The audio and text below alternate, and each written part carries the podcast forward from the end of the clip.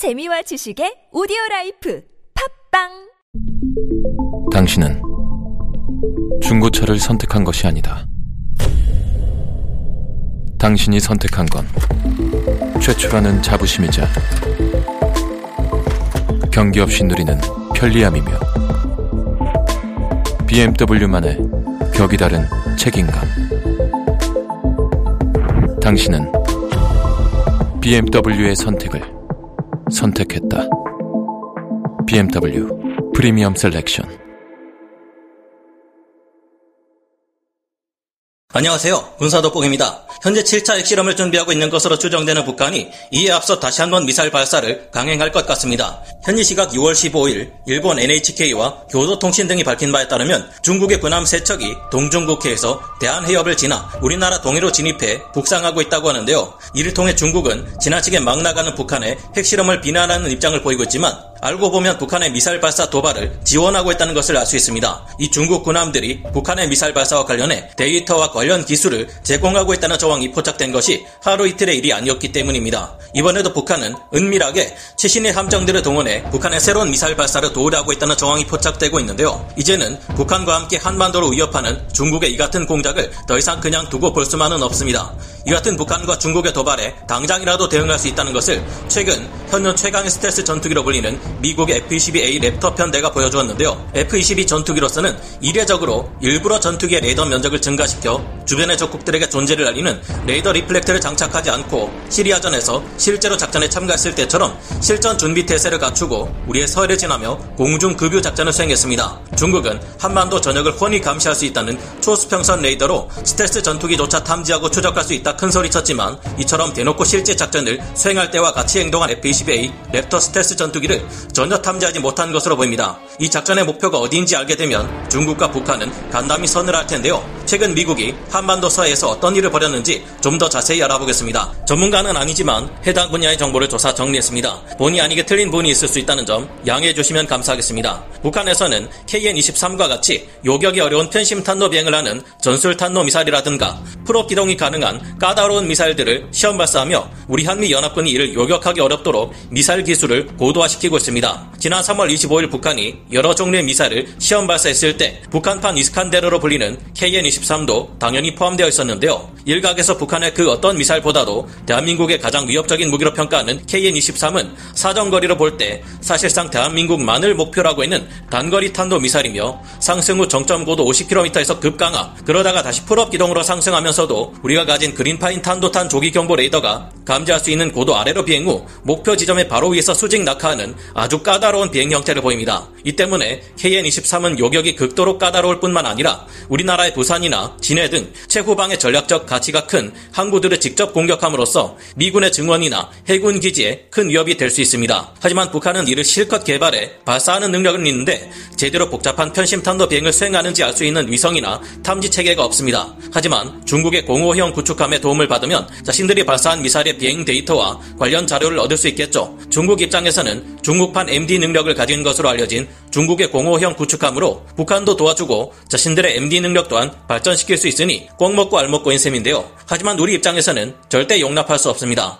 대한민국과 주한미군을 타격하기 위한 의도로 미사일 발사를 시험하는 것도 문제인데 자기네 앞바다도 아니고 우리 한국의 동해에 들어온 중국이 누이 좋고 매부 좋고 이런 짓을 하고 있으니 기가 막히는 노릇인데요. 그런데 최근 중국이 이 같은 행위를 또다시 벌이고 있습니다. 일본 통합 막료 간부가 6월 14일 밝힌 바에 의하면 우리 시각 6월 13일 오후 중국 해군의 최신의 구축함인 05형 구축함 라싸함과 공의 D형 구축함 청두함 903A형 군수지원함 동팅허 세척이 대한해협을 통과해 우리 동해로 진입했다고 하는데요. 중국 북해함대 소속의 이 함정들은 칭따오 해군기지에서 출항해 제주 남방해역 우리 영해선을 스쳐 지나가며 무력 시위까지 벌인 후 동해에 자리 잡고 작전을 준비하고 있습니다. 중국의 공호형 구축함 라사함은 지난 2021년에 취역한 최신의 함정으로 S밴드 전파에서 C밴드와 X밴드, L밴드 등 여러 주파수의 ASR 레이더를 조합해 탄노 미사일이나 위성을 탐지 및 추적해 요격할 수 있는 중국판 MD 능력을 갖추고 있는 것으로 평가되는데요. 이들이 동해 출현함에 따라 북한이 곧 진행할 것으로 예상되었던 7차 핵실험을 미루고 추가 미사일 발사 시험을 진행할 것으로 추정되는 상황입니다. 중국은 그동안 여러 번 언론 매체를 통해 북한의 7차 핵실험을 반대한다고 밝혀왔기 때문인데요. 그러자 최근 어떤 도발 행위를 하든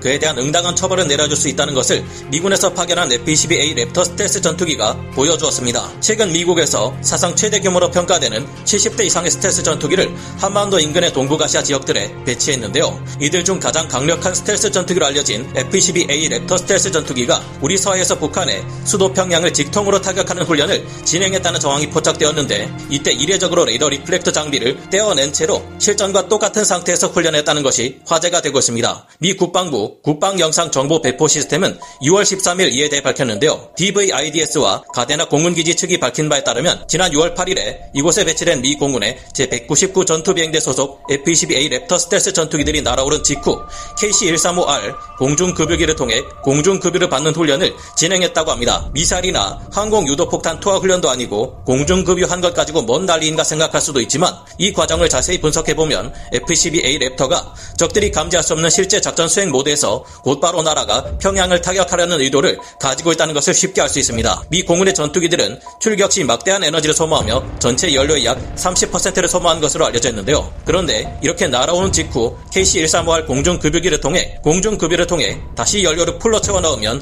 최대한의 항속거리까지 날아갈 수 있기에 전투행동 반경이 크게 늘어나게 됩니다. 가데나 공군기지에서 날아오는 F-22 전투기들이 당장 평양까지 날아가 북한의 심장부를 타격하는 것이 가능한 수준인데요. 그동안 독일 공군의 유로파이터 전투기가 레드플래그 훈련 도중 F-22를 가상 격추시키는 데 성공해 kill mark를 따냈고 2009년 미 해군 제1항모 비행단 VF-A11 소속 E-18G 그라울러 전자전기가 전자전 능력을 이용해 F-22를 가상 격추시켰다는 판정을 받고 자랑스럽게 F-22 kill mark를 달고 다니고 있습니다. 당시 유로파이터 전투기 조종사의 말을 인용해보면 이 같은 격추 기록은 순전히 F-22가 앞을 지나가고 있길래 우연히 lock-on해서 격추한 것이라고 하는데요. 4세대 전투기나 4.5세대 전투기들도 조종사의 역량에 따라 이 같은 훈련 상황에서는 F-22를 격추시킬 수 있습니다. 그러나 이때는 F-22가 레이더 reflector를 장착하고 있었기 때문에 정확한 스텔스 성능을 알 수 없었는데요. 통상적으로 F-22나 F-35 같은 스텔스기로 훈련을 진행할 때 미군은 거의 항상 레이더 reflector를 동체 아래 이처럼 장착하고 있습니다. 이 레이더 reflector는 전투기의 레이더 반사 면적 RCS 수치를 크게 늘려주는 장치인데요. 이 같은 장치를 미군이 스텔스기에 일부러 사용하는 이유는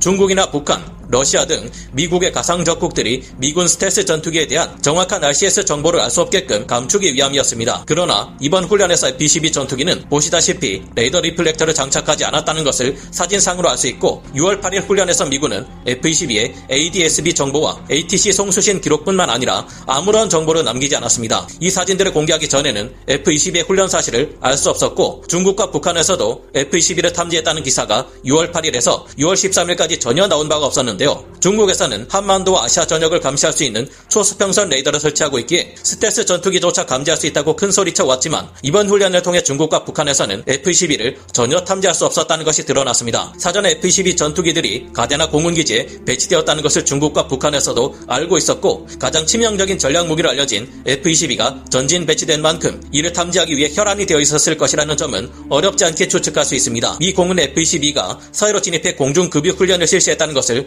중국과 북한이 탐지했다면 온갖 언론 매체를 통해 난리가 났겠지만 그런 보도는 전혀 없었고 F-22를 탐지했다는 낌새조차 나타나지 않았습니다. 이제 미국이 레이더 reflector를 떼어내 F-22로 훈련했다는 것을 공개했으니 중국에서 사실은 그때 이미 F-22가 출현했다는 것을 알고 있었다. 탐지했었다라는 거짓 변명을 기사로 내놓을지도 모르겠습니다. 이번 훈련을 진행한 제199 전투비행대의 F-22 전투기들은 개량을 진행한 블록 40 버전의 전투기들이었으며 AIM-120D AMRAAM 중거리 공대공 미사일 그리고 AIM-9X Super Sidewinder 단거리 공대공 미사일 모두를 운용하고 있어 F-35와는 달리 비가시거리 교전인 BVR전과 근접 교전인 WVR전 모두가 가능한 최강의 제공 전투기인데요. 하지만 이번 임무에서 중요한 점은 훈련을 진행한 F-22가 내부 무장창에 8발의 SDB 항공 유도폭탄을 탑재할 수 있기 때문에 이를 통해 당장이라도 쥐도새도 모르게 평양의 심장부를 강타할 수 있다는 것입니다. 현재 북한과 중국에 대한 우리군의 대응도 더욱 강경해지며 우리 합동참모본부가 밝힌 바에 따르면